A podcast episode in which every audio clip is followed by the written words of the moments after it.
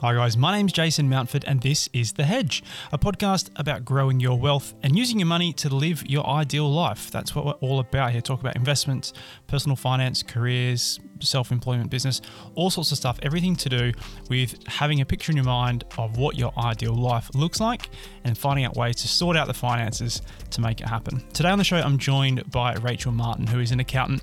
She runs with her partner a business, an accounting business called StriveX, as well as as a successful Instagram account called Accountant She. Now, Rachel is an accountant, so obviously um, we we talk about tax today, um, especially in relation to people who are business owners, small business owners, uh, freelancers, people who are making money online, so YouTubers, content creators, and actually that's kind of the direction that a lot of this conversation went down. You know, we, we talked a lot about what it's like to run your own business, um, the kinds of people that she works with, what she sees as some of the biggest opportunities out there for, for other people who are wanting to, I guess, build that freedom and that flexibility that comes with being self employed, being an entrepreneur, being a content creator.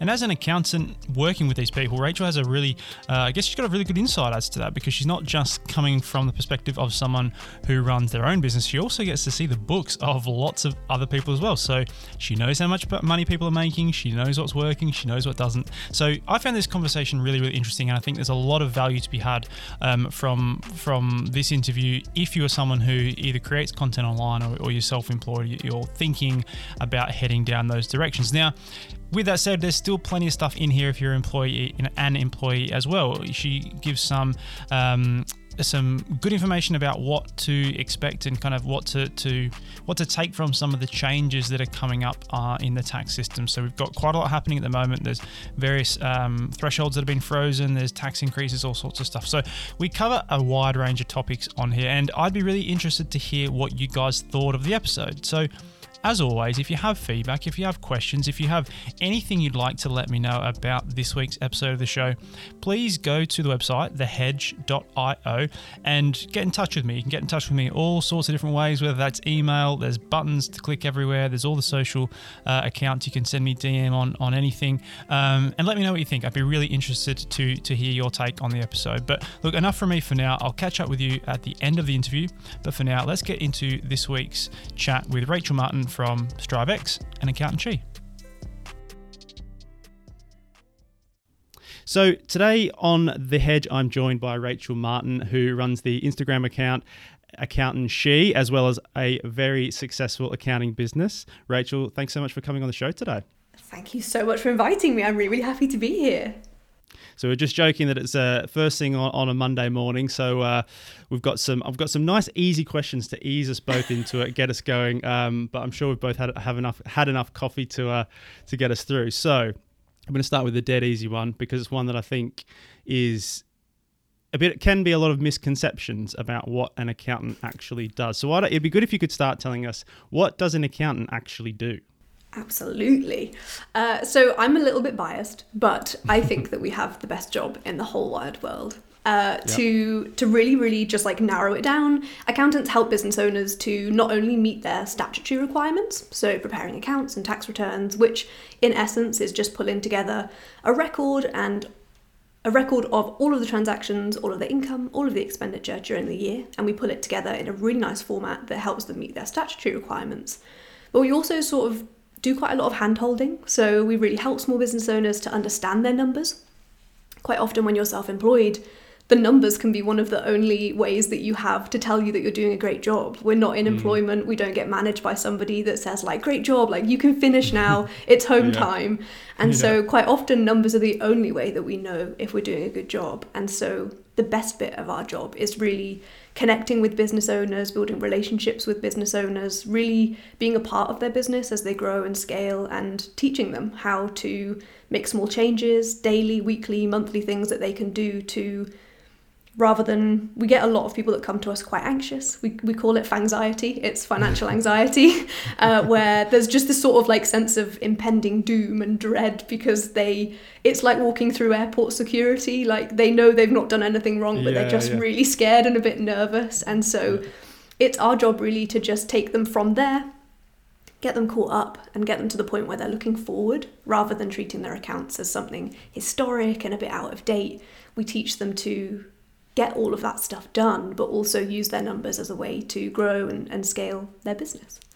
So that's what awesome. an accountant does. yeah. So I, I guess in a lot of ways it's kind of like financial planning, but for businesses rather than individuals, isn't it? Maybe not necessarily the investment side of things, but it's about you can do piecemeal and you can have a go at sticking stuff together with duct tape and trying to make it work yourself. but if you've got someone who's like an independent third party who can say, right, let's step back, let's look at the bigger picture, and then let's make sure all the little bits and pieces that you do on a daily, a weekly, a monthly, a quarterly basis kind of align with that bigger picture, right? Absolutely. And there's the statutory stuff, so yeah. accounts, taxes, that everybody can do. And any small business owner could go to any accountant and get that stuff done.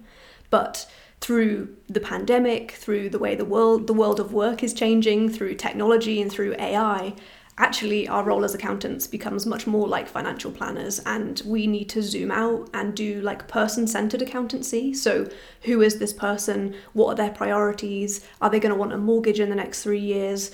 Are they planning to have a family? Like what can we do now to really mean that in the future they're not thinking, oh, I wish I'd spoken to my accountant about that before. Um, mm. And so it really, really is about zooming out and looking at people as individuals and making sure that we're doing everything that we can. Because we get a lot of small business owners that come to us and say things like, I know I need help, but I don't know what I don't know, which I feel yeah. like is very similar to financial planning. Yeah, I don't yeah. know what I don't know, and I just need you to help me.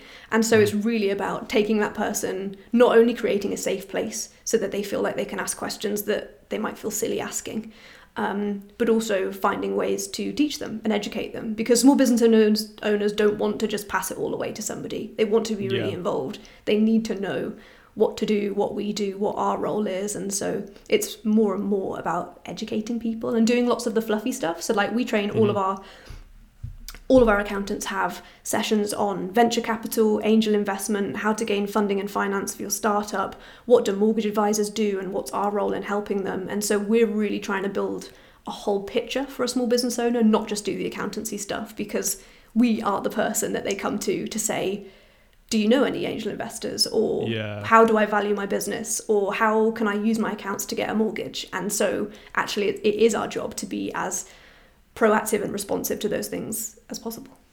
Mm-hmm. Is that quite? Is that either a a unique thing that you guys or fewer businesses do, or is it a part of the industry changing as a whole, getting away from just doing the statutory stuff to becoming more like advisors as opposed to just looking at the back, look at what's happened in the last year and making sure that the rules are all followed? Is that is that a change that's happening, or has it kind of always been like that? It's definitely a change, and I definitely think that we are incredibly responsive in, in terms of those changes. And so mm-hmm. I recently finished my my MBA, my master's degree, which nice. You know that that is that, emo- that emoji where your brain is exploding. That's how I felt yeah. like the whole way through the MBA. Seven of them lined up. Lit- yeah. yeah. and that's how I felt. And I just it.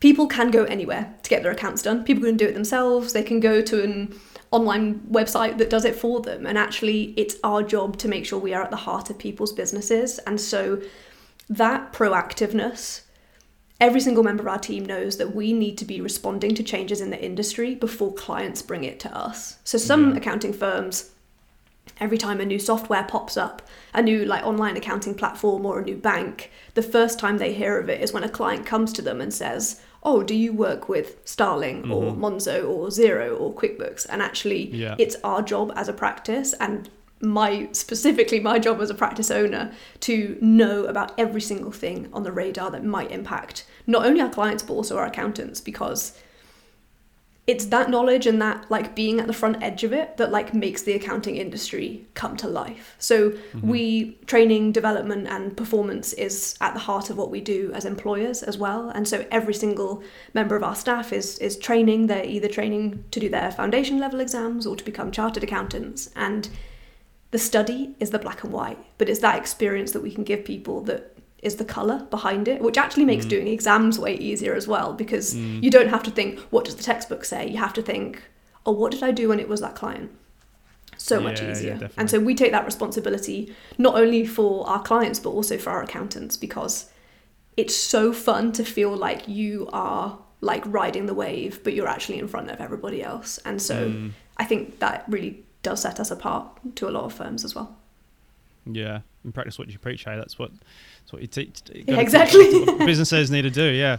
So um, you mentioned there obviously about self-employed people. What kind of clients do you tend to work with the most? Is it um, a big mix? Do you have small companies, big companies, everything in between? What do they look like? So we literally work with everybody from. Mm-hmm electricians, plumbers, all the way through to some of the biggest influencers on Instagram, TikTok, OnlyFans, you name it, we, we do it.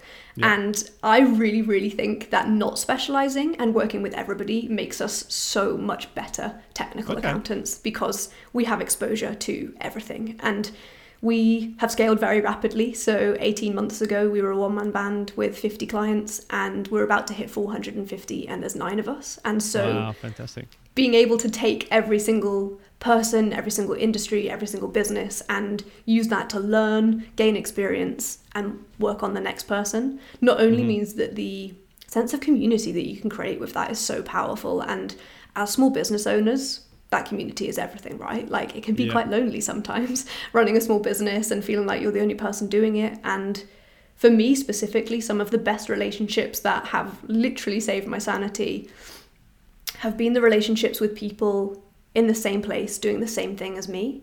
And mm-hmm. so quite often I every prospect I speak to, I not only say, who can I introduce you to? Do you need a website developing? Do you need PR support? Like what can I do to help you? But I can also say, we actually have some other clients that do the same thing in the same place as you. Would you like me to introduce you to them as well?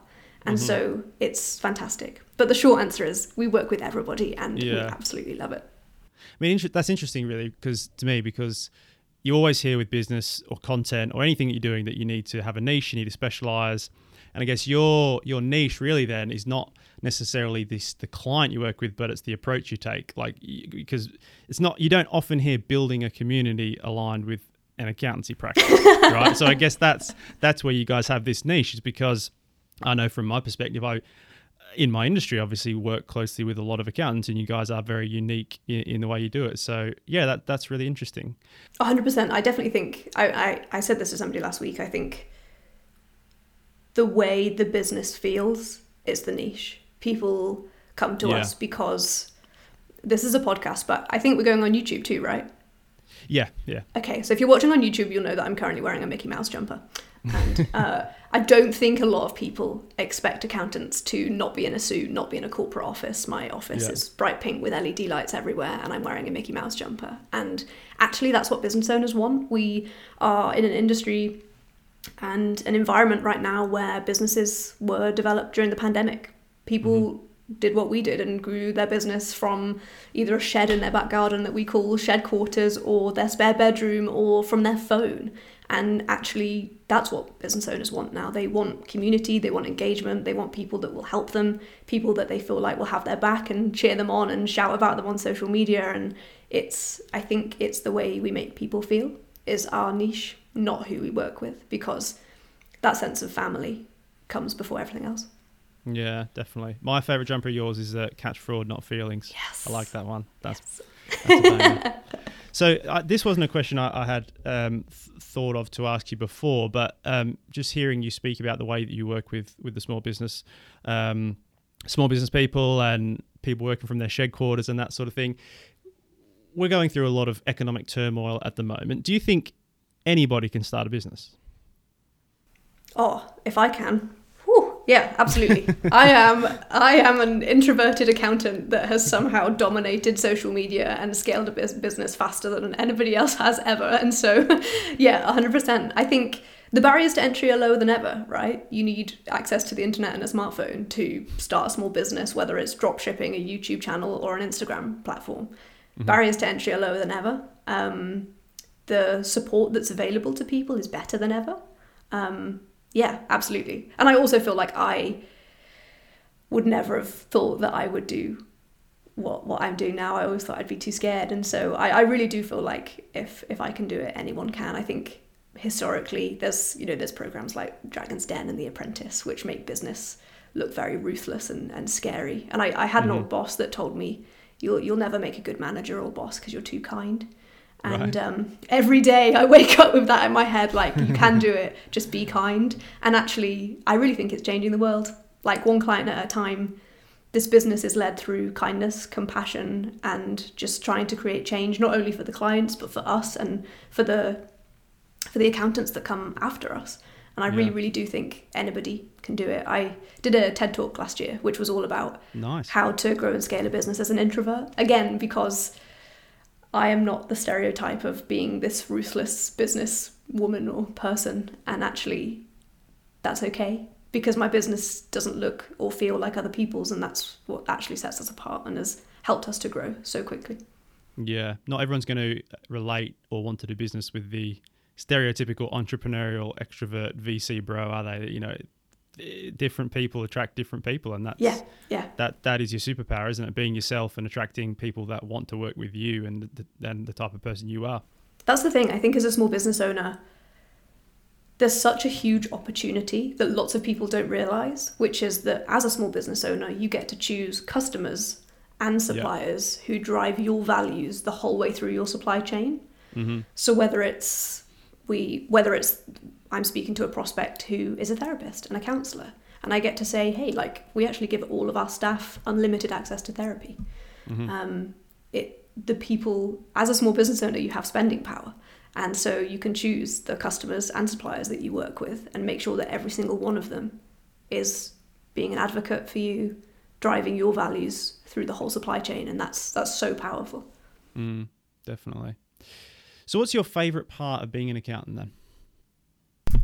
That's a good question. I mean, sometimes I think I'm not a stereotypical accountant, again, because of what I do. So I run an Instagram platform, I have a YouTube channel, I have merch, which is catch fraud, not feelings, uh, be audit you can be. And, and so for me, I think the best thing about being an accountant is every single person every single set of accounts that you see, you get to see inside their business. Mm-hmm. And I think we've said it 17 times already when people imagine an accountant. We we call the stereotypical accountant the stale pale male. Like people expect somebody in a suit that Yeah. feels a bit stale is probably male. um, and so by not being that and by actually putting the customer at the heart of what we do, it makes everything come to life. And mm-hmm. people imagine us to just be sat behind computers on spreadsheets with almost a conveyor belt of accounts coming before us. And actually, we put the small business owner in the front.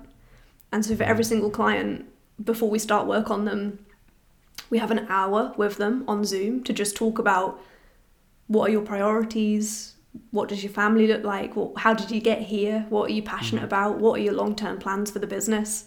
We then look at their social media platforms, we look at their website to really like understand who they are.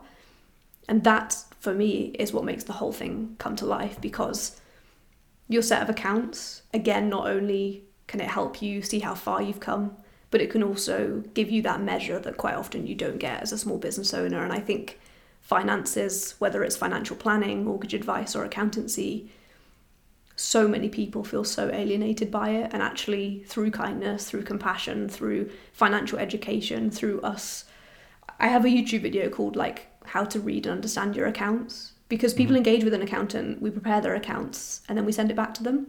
Yeah. And actually, there's this hilarious assumption that even though they've engaged with an accountant to do their accounts, they can somehow understand the accounts that you send back to them. Yeah, And yeah. like, even if it is their business, there'll be words in there they've never seen before. There'll be references to numbers that they don't know what it's made up of. And so Yeah. we have a YouTube video that page by page says, this is what we're asking you to check. This is how, Mhm. as a small business owner that sees it from the inside, this is how you can check your accounts. And so, yeah, like put, putting the business owner first is what makes it come to life, and being able to do that in such wonderful, wonderful ways. And like, again, a spending power. Like today, we had a conversation. I I don't know when this will come out, but it's currently the twenty eighth of February, and the Ukraine crisis is terrifying. Mm. And so, just being able to act in a way that's right, that's right. I think I we've all worked for businesses where you don't feel like you have any control. And so this morning I just opened Teams and said to the guys like, we have a charity of the year that's our local dog rescue centre. We were gonna have a budget of X amount of money to to spend on stuff during the year. Do you mm-hmm. just want to donate all of it today to the Ukraine? Everybody Yeah. just voted yes on Teams, and that's what we're doing. And I think the best bit about being an accountant and running a small business is just yeah, like doing it with compassion, kindness, and the client first. And yeah, it it really does come to life. Yeah, I mean it's it's very similar to the way I approach financial planning because I always say really, I say it in a way that's a bit blunt. I say I don't really care about the money. Like the money and pensions legislation that doesn't get me up in the morning. Even you know, maximizing the efficiency of a portfolio. It's all pretty boring and dry stuff. Like the reason why it's actually interesting is because you can draw a line between getting that right and getting the client outcome right. And I think you know you mentioned there about the Ukraine again. It's about giving people the freedom and the flexibility and the ability to be able to spend their money how they want, and that includes things like that. You know, it includes being financially secure enough to say this is an awful situation. How can I help? Unfortunately, there's not a lot you can do, but you can give money. And if we if you structure stuff uh, in the right way, if you make sure your clients are money is protected and, and secure, then they have that ability. So yeah, a hundred percent. It's the nuts and bolts of a lot of jobs are incredibly boring. Yeah. It's you got to focus on the outcomes and the people at the center of it, and that's what makes it an interesting thing to do every single Hundred day. percent. And like you say, like people can go anywhere to get their accounts done. They can do it themselves. People can do financial planning themselves, or they could go for the cheapest option. And actually, it's it's down to us to give them twenty reasons why they should come to us instead. Mm. And most of those are intangible. They're not like Yeah, they're not tangible. And and so even things like financial planning like they work so closely with with what we do. And we've always found that quite often the barriers that are there are because people don't know what it looks like or feels like or what they're supposed to do because we're not taught about financial planning mortgage advice and how to run a business at school. And so i Mhm. created a youtube video last year where i worked with a financial advisor and it was a come with me to a financial advisor session and I showed them behind the scenes. I showed them what we spoke about and for me like we have responsibilities as people that do understand the industry to build a bridge from the people that do to the people that don't because yeah, it's not that people don't want to it's that they don't know how and so Mm. being able to break the barriers down and say okay like if you're too scared to reach out to a financial advisor let me show you what it's like to do that yeah. and you can come and watch it behind the scenes and actually that's fantastic and that's hugely powerful too Yeah, definitely. So one of the ways that you reach people, you mentioned YouTube, but also you know your Instagram is really popular. That's how I first came across did that come before you started the business, or did that come off the back of it? What made you want to start that? yeah of course so instagram for me was it was so important to me to be where our customers are. Mhm. and i've said before our customers aren't big corporate organizations that want to work with another big corporate organization. Our clients are small business owners who run their business on instagram or shopify or etsy. And so i wanted to be where they are and look like them and feel like them too. Mhm. like I understand that social media is really difficult and how do you post a reel every day without losing your mind? and it's so important to like be where they are and to almost show that you have the same struggles and problems as them and to be approachable and friendly. And so for Yeah. me, our clients are small business owners who run their business online, maybe have a YouTube platform, an Instagram account, a Facebook account, and that means that already you have five things in common. We're small business Yeah. owners, we're on Instagram, the struggle is real, I understand, and that's what makes those barriers to entry completely drop. And so Instagram was a very strategic decision. Uh, again, in my MBA, I did my strategic marketing module and, and like looked on the graph of what problems do they have, where are they, who are they. We've got like set client groups that I know that either we're getting clients from collaborators, people like you, people who work in other financial sectors, bookkeepers, Yeah. financial planners, mortgage advisors. There's the collaborators. There's the Martians who are little aliens who feel alienated by their current accountant and so come to us. And then there's the babies. There's the brand new business owners that from day one know that they want to work with somebody like us. Mm-hmm. And so I wish I could say it was a happy accident, but it was it was quite strategic to be in the right place at the right time and specifically during the pandemic that was very very important. We are competing against huge top 100 firms who charge a lot more than us and pay their staff a lot less and so have huge profit margins. And so mm-hmm. it was really important to be proactive and to show that we're small business owners too among everything else. And I think that is where a huge amount of it comes down to. There's a lot of big firms, and actually, the person that you're dealing with is an employee. And yeah. for us, they get to deal with a, a, fellow small business owner. And so being able to go live on Instagram every time Boris made an announcement to just map out exactly what that means for small business owners, what help they're entitled to, how they should apply for it, things that they need to think about before they plan and, and what we can do to help was was really, really important. But mm. Instagram has been a huge huge way that's helped us grow the business. I'm, I'm very proud that the number one source of new work is through referrals, which is fantastic. And I think if that ever changes, we would need to stop everything and look at why that's happening. But yeah. um, our, our number two is is Instagram, and it's just fantastic. And and the the platform accountancy is as much about bringing in new work as it is changing the industry that we work in. Mm. It when I decided to become an accountant, I'm sure you were the same. When I decided to become an accountant, there was nobody that I could relate to that I thought yeah. like that. That's what I want to do. I want mm-hmm. to be you. Like you're creating change. You do a serious job, but you don't take yourself too seriously.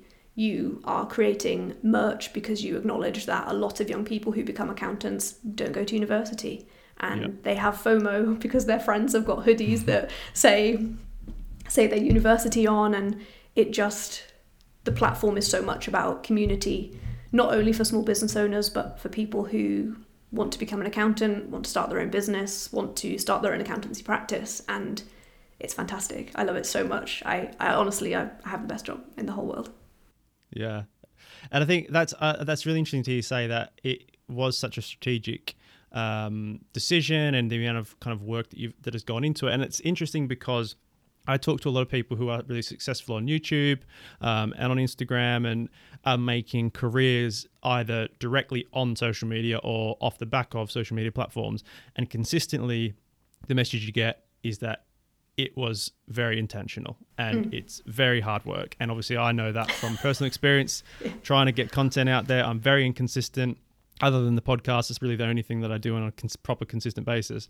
And I think that's really important message to get across because I think part of part of what makes good content is making it or trying to make it look like you're not trying too hard. Because oh, 100%, it, it, 100%. And so it's really difficult because people are watching stuff or listening to stuff and thinking that looks so natural, it sounds so off the cuff, and 99.95% of the time it's not. And I think it's really a good message to be getting out there that anyone, like you said before, anyone can do this, but you have to understand that you, you have to go in and treat it like a business, treat it like a job, it, because it is basically. 100%. And I think, again, I'm very heavily introverted, but I'm the sort of introvert that people tell me I'm not introverted. Mm-hmm. You know, like they'll hit me on a podcast no, or they'll not. see yeah, me on social yeah. media and they'll say, You're not an introvert. Yeah. And actually, the, the definition of being an introvert just means that I lose energy from social interactions, I don't gain it. And actually, if I have very heavy, like Zoom days, I just finish work and sit in a dark room because that's how I recharge yeah. rather than recharging around other people. And so yeah. that's why at the beginning when you said, "Can anybody do it?" Like if I can, you can too. And it's it's not about confidence. It's not about knowing everything. It's just about like believing in what you do. And and there's a really amazing book called Start with Why and Find Your Why. And Simon actually. Uh, yeah, yeah, yeah, and there's like a workbook that you can buy that goes along with it as well. So if you really are thinking of starting a business, I would definitely recommend the two of them together. But if you know your why, the rest comes, right? Mm-hmm. Like if you're doing it for the right reasons, you will end up being in the right place. You'll create mm-hmm. the content that hits well. And that I think is the secret is just find your why from the word go. Don't start before you have. And mm-hmm. you'll already know your why, but maybe you just need some help like really mapping out what that is and then the platform that you should start on will come naturally. The yeah. content you create should come naturally. The content pillars that you want to put in to help you create com- content or filter out when you've got too many content ideas, all of that will come. But the why behind the business is, and your why can change. It can evolve and grow and change with you. But if you start with why, everything else will come. Mm, yeah, that's really, really true, definitely. So, in terms of the content that hits the best, what do you find people are most interested in when it comes to the I would imagine very small niche niche of accountancy content on Instagram. What what are people what do you get the most engagement from? What what turns turns people's or lights people up the most? Okay, there's there's actually two that hit the most. And so I have three content pillars on Instagram and the two little pieces that hit the most uh, makes sense when you look at it and you actually dig down to why. So I'll start with mm-hmm. what they are and then we can actually will like investigate. So the first is tax. Oh yep. Oh my gosh. I like if I make a reel that's like a small business owner having a great time and then like tax comes out of nowhere and like terrifies them, that always yeah. goes down very well. And then the second is the honest stuff. And so I really struggled with my accountancy exams. Um, I wasn't in a great place in my life at the time. I really struggled. I, I failed some accountancy exams. And people don't post failures on LinkedIn.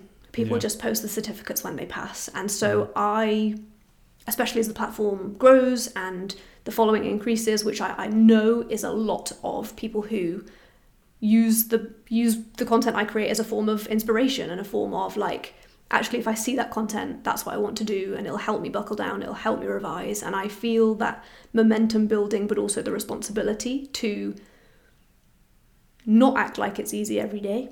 Mm-hmm. it's not not yeah. act like it wasn't a difficult journey to get here. It wasn't. And to not act like it was really easy and that I passed every exam first time and I had a yeah. great time. But what I can do is teach young people coming into the industry or people who want to change their career to come into the industry. I can speak about the fact that as a business owner that's relatively successful, I wasn't successful in my exams. I didn't mm-hmm. really enjoy it. I failed exams. And what I can tell them is that that doesn't devalue the service that I offer clients. It doesn't impact the fact that not one prospective client has ever asked me, "Did you ever fail an exam?" yeah. No one's ever asked oh, you must be a rubbish accountant there. Next. So they'll talk about qualifications, which is really important. They'll never yeah. ask me if I failed an exam or how much study I did or did I enjoy it. And so the two that hit the most are actually the emotive ones, the ones mm-hmm. that small business owners' worst fear is tax coming out of nowhere. That's mm-hmm. the content I create. Accounting students or people that are watching you because they would like to become an accountant one day, that's what they're experiencing right now. Yeah. And I do have responsibility to talk about it because the greatest lessons we learn are from failure. Like succeeding, that's easy, right? It doesn't hurt, mm. it feels nice. The failure is where you grow and you push and you change yourself. And so it's really, really important that I talk about failure because specifically in the financial industries, it's very competitive. And yeah. like I trained at a top 100 that was incredibly competitive. And if you failed an exam more than once, you got put on performance management. You could lose your job. Mm-hmm. It was it was crazy. And so, yeah, speaking about failure is very important to me because it's very easy to see the end result and think it was a really easy journey, and that makes other people sort of buy into like the toxic hustle culture to get there. Like it's okay to fail an exam. It's okay. Yeah. And actually if, if I speak about it, other people will speak about it. And yeah, sorry, I'm waffling now. But the failure thing is really important. I'm sure it's exactly the same in financial planning. It's it's so hard. It's yeah. so hard and like nobody talks about it. They just they post those pictures on LinkedIn where they stack all the books next to them with big balloons saying like ACCA behind them and actually it's important to talk about failing too because yeah.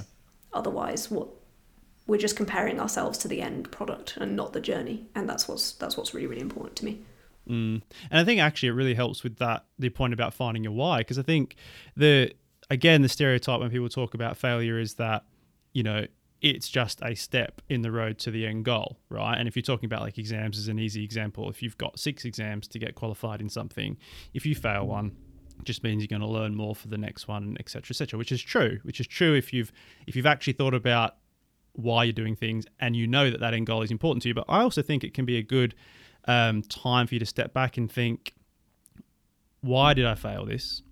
Is it because I don't really want to do it? So I'm not. I, am not the why at the getting this qualification. It doesn't really matter to me. I'm doing it because my parents want me to do it or you know it's a, got a lot of like you can earn a lot of money when you do it or whatever and i think it's a good it's a good kind of it snaps you into focus and think hold on like do i actually want to drag myself through this for the next two years and yeah the answer may be yes like yes actually i do and then that's fine. Let's regroup.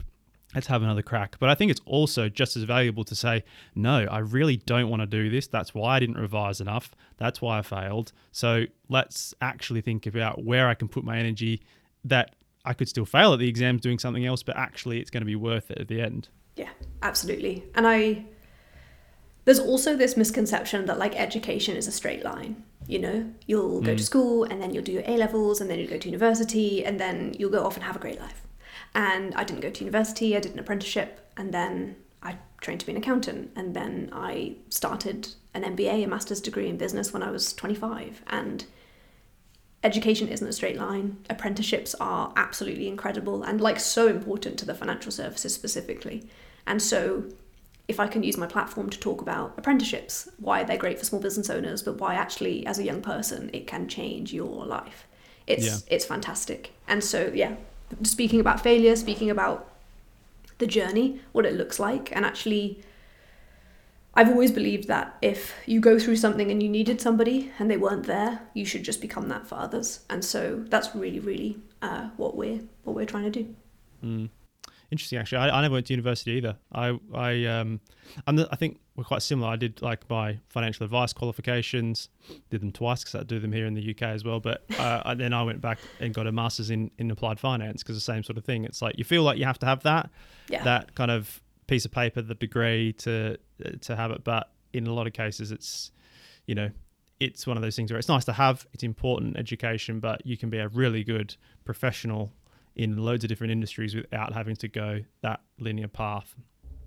Um, I do want to ask some tax questions. I can't have an accountant on the show and not ask any tax questions. But what, just while we're on the top on on on the subject of careers, the one one last thing I wanted to ask you about um, is for people. I had I had um, Andy Taylor uh, uh on the show a couple of weeks back, and we talked about um, people who are getting into a new career or or even career looking for a change of career and accountants quite a, is kind of similar to financial planning in a way because you don't have to do that three year degree to change the career. You know, you do have options to, to make a change that don't require having no money at all for three years and going back to complete student life. So, do you have any advice for people either looking to get into accountancy as a graduate or as you know as, as a young person out of school, or looking to make a, a career change? Yeah, absolutely. So, my top tip would be so if you don't have a degree or if you have a degree in something else and you, you're considering apprenticeships, I would really, really just like to give you a little little spoiler alert, which is that the apprenticeship minimum wage is optional. And unicorns do exist uh, in that we have never, will never, and would never pay the apprenticeship minimum wage. We pay every single person, regardless if they're studying or not, uh, 10% above the market rate for their role. You mm-hmm. become more valuable to us with every exam you take, and your pay increases by £500 with every exam you take. And again, there's huge stigma around being an apprentice and what that means. And actually, if you're able to like navigate working and studying at the same time, you're a badass and we want, we, yeah. we want you and yeah. so um, i would definitely encourage you if you are looking one of the biggest barriers is people who maybe have a mortgage or have rent to pay and think you know, I'm not a 19 year old just leaving school or 17 year old just leaving school. I don't live with my parents, and how could I possibly be an apprentice? Yeah. I would really encourage you to look at what's out there because we we do exist.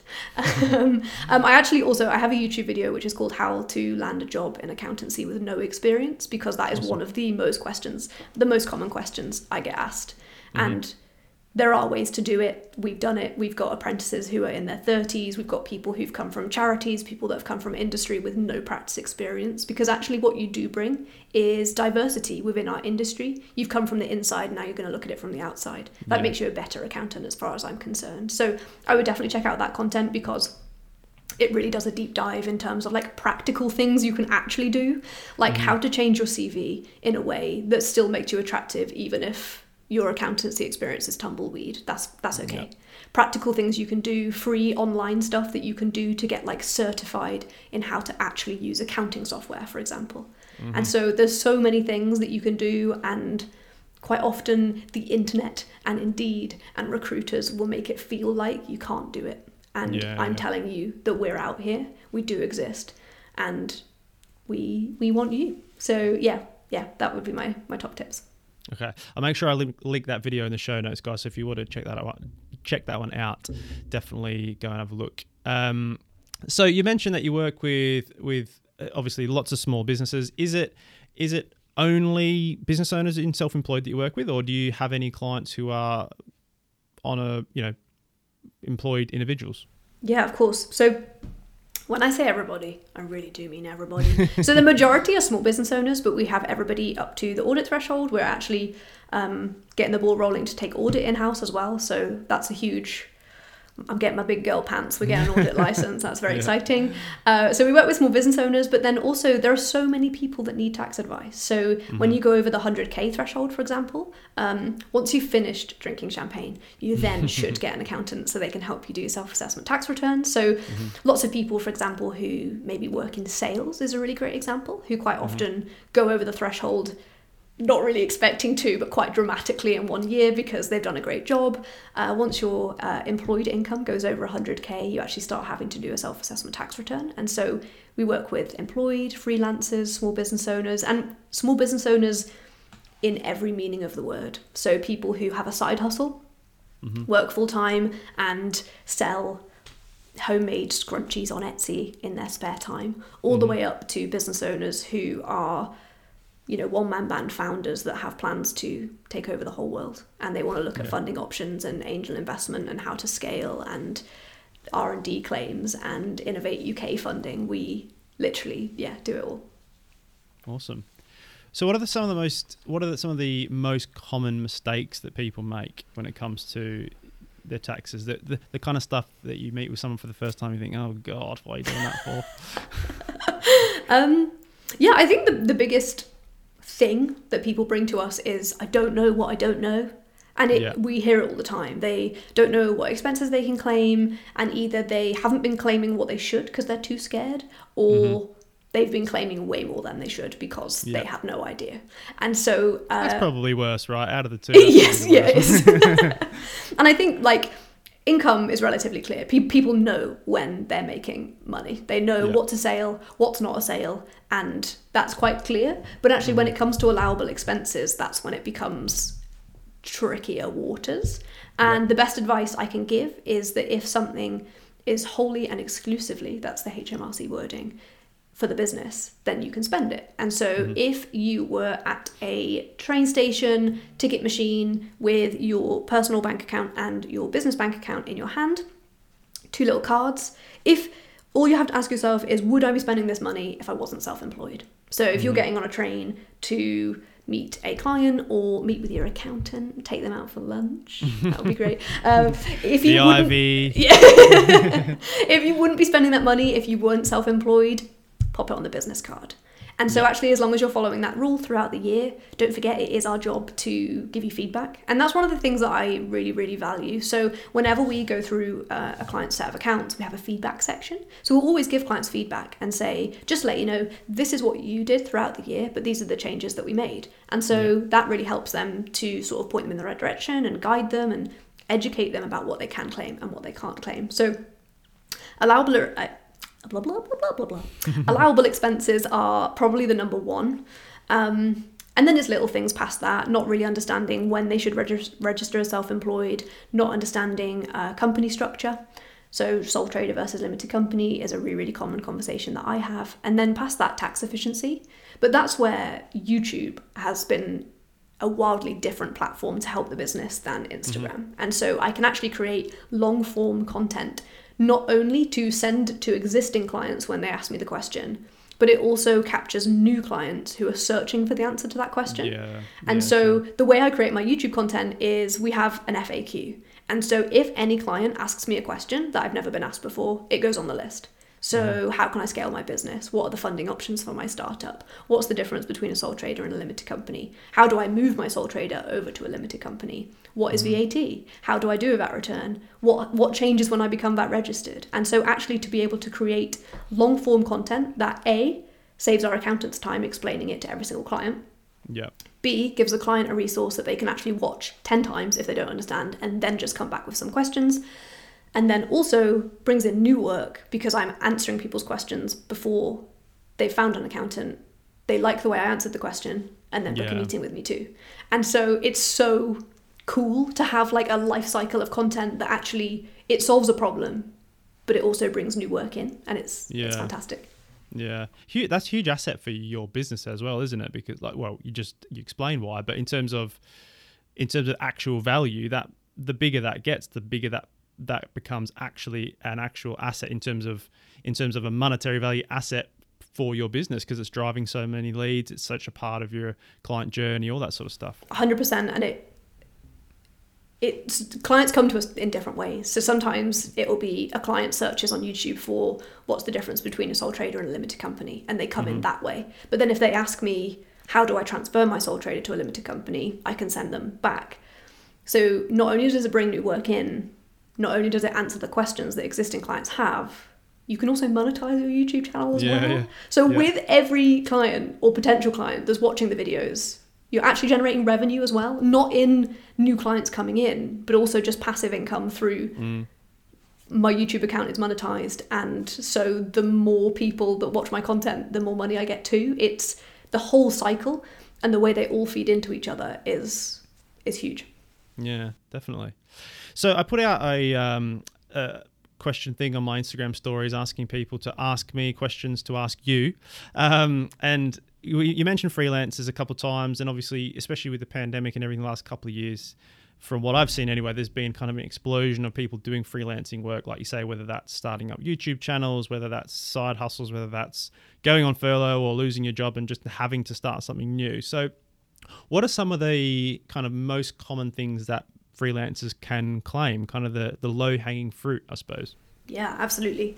So, most freelancers, let's say you are a freelance consultant, and for most people, the really, really basic stuff we would see is a couple of subscriptions. So, very minimum, you're going to have a website, an email domain. Most most people nowadays have like a Canva account as well. Mm-hmm. And so, I would definitely encourage you to sort of like go through your bank statement and just ask that question. If you go back for the last three months, for example, and you're self-employed, even if you've got your personal bank account and your business bank account sort of mixed together, do what we call the walk of shame through your business bank account and just ask yourself the question would I have spent that money if I wasn't self employed? And the mm-hmm. chances are that you have traveled to see some clients, or while you were out on a job, you got some lunch and you use your home as an office and so we can reimburse you tax free for that. And so there's the ins and the outs that are captured throughout the year by the client. So receiving money, spending money. Those are really easy to capture. Most people have a separate bank account for their business. They spend money, receive money, ins and outs throughout the year. It's our job as accountants to not only take the cash in and cash out, but then to also zoom out and think about what else can we do to help this person? What else happened during the year that is right now intangible that we need to adjust for?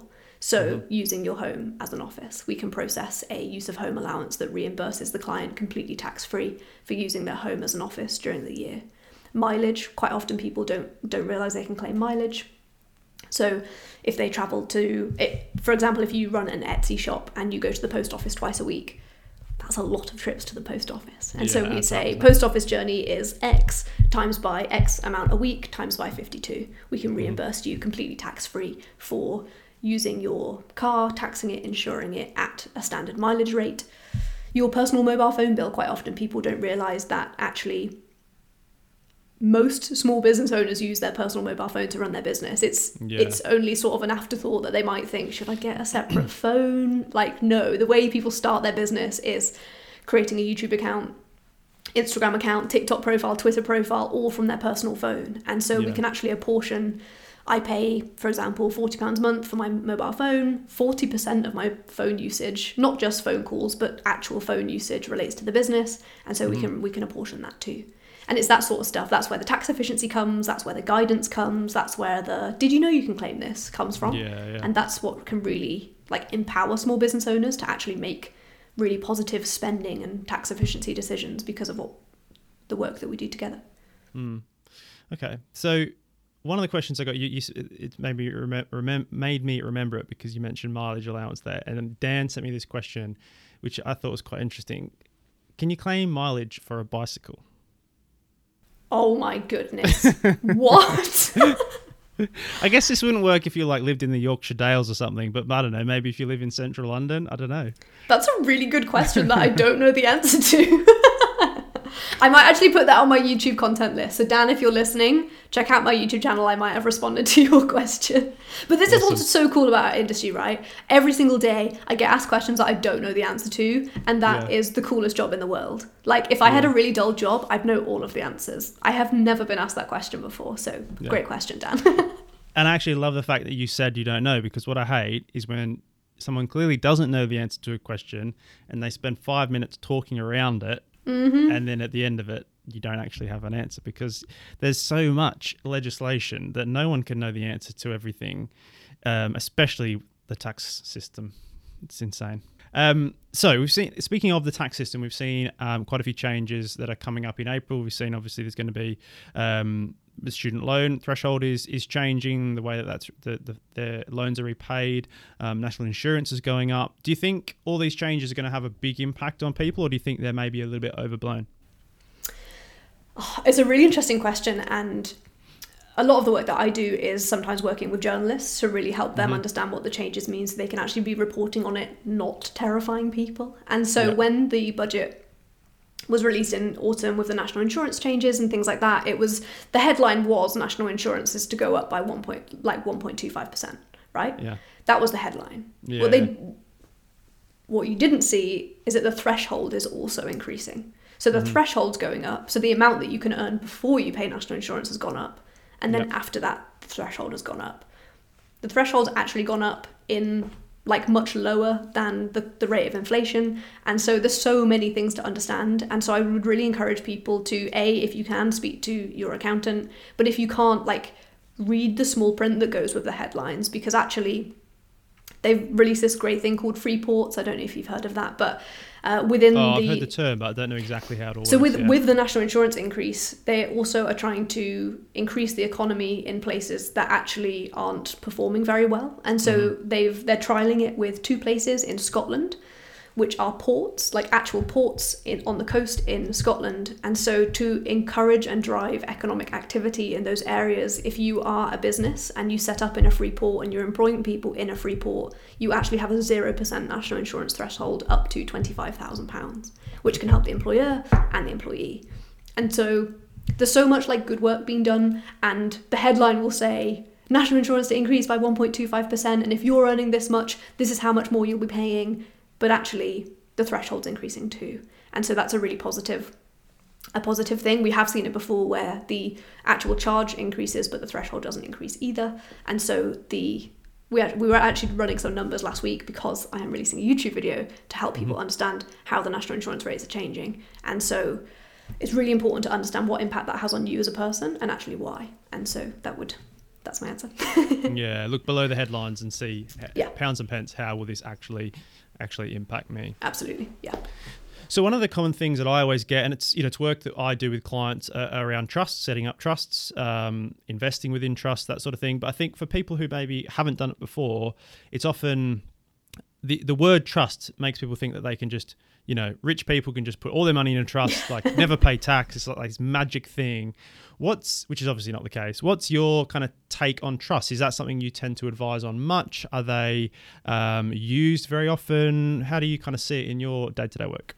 Trust is really interesting because, again, as accountants, trust aren't something, or like advice on trust isn't something that would like fall in our role, but actually, mm. our role is working very closely with individuals who either have trusts or financial planners, wealth management consultants who are actually advising clients to set up trusts it's something that for for me as a small business owner with with our business trust is something that we're looking at again to protect the business and make sure that we're able to pass it on to the people that we love with the lowest implications and so one of the best bits about being self-employed versus having a job is you can't pass your job on to your children and mm. you can't sell your job you can sell a business and you can yeah. pass a business on to your children. And so trusts can be a really great way of not only financially protecting people you love, but for example, I run the business with my fiance, James. So we're life partners and business partners. And actually, what trusts can do is create uh, legislation and make sure that your wishes are carried out if something does happen to you. For me, the business is James. It's so much a part of who we are. And so we both have really, really lovely ideas of what we would want to happen to the business if something happened to us because Mm-hmm. This isn't a short term thing. We will do this for the rest of our lives and, and hopefully pass it on to, to somebody one day. And so trust can really help you not only do things as tax and cost efficiently as possible, but they can really help you as a business owner, like find peace in, in what would happen to you if Yeah. if something happened to you and, and make sure that your wishes are carried out because Mm. we're all here for the same reason. We all want to create change and and actually it's it's it's you can use it almost like a will, but for your for your business. So Yeah. yeah. Definitely, uh, and that's that's how we tend to. Obviously, there's some tax benefits, but it's not some magic, magic stroke of the pen that means you never have to pay tax. But yeah, there's lots of interesting things you can do with them to make sure people get money.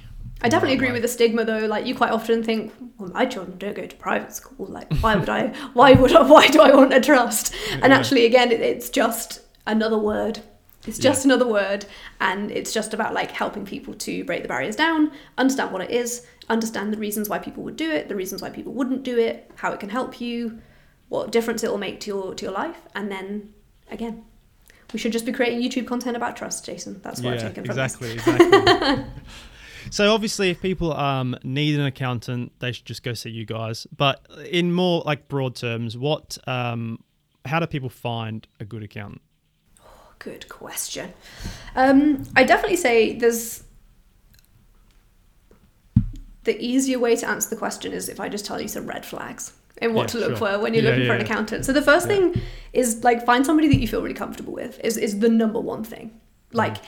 if you're speaking to somebody and they make you feel like you don't know anything, they make you feel a little bit silly, or you actually feel like you find yourself feeling silly talking to them, huge red flag.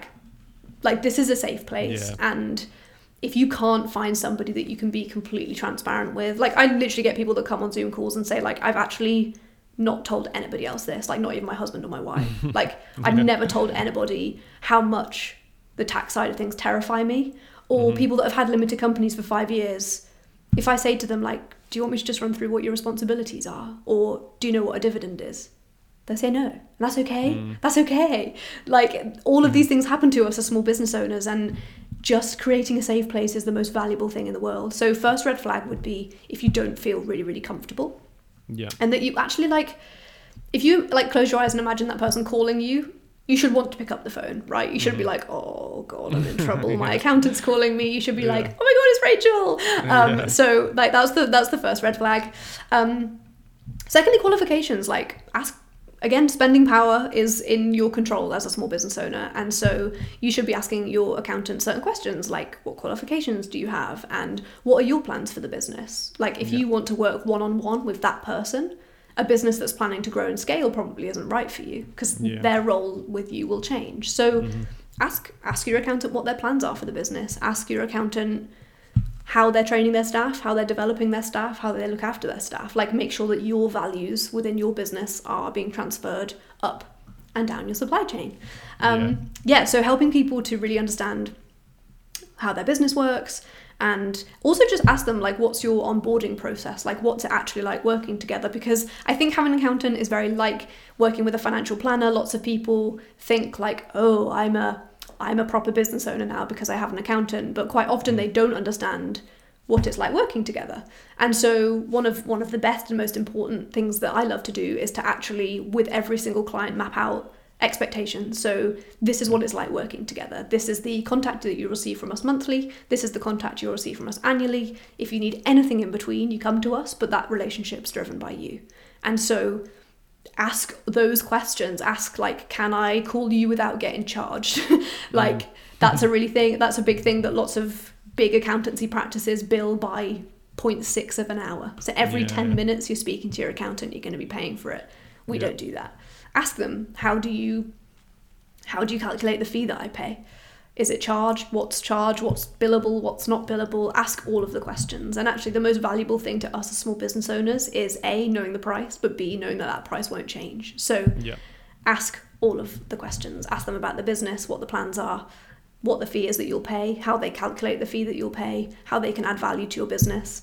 Um, yeah. And the most important thing is to just check in with yourself and and think about how speaking to that person makes you feel because that is the Mhm. most important the most important thing our role as accountants is to help you guide you, encourage you, increase your confidence, connect you with people that will help you, and to really just be somebody that you really feel comfortable picking up the phone to and saying like, I I need help.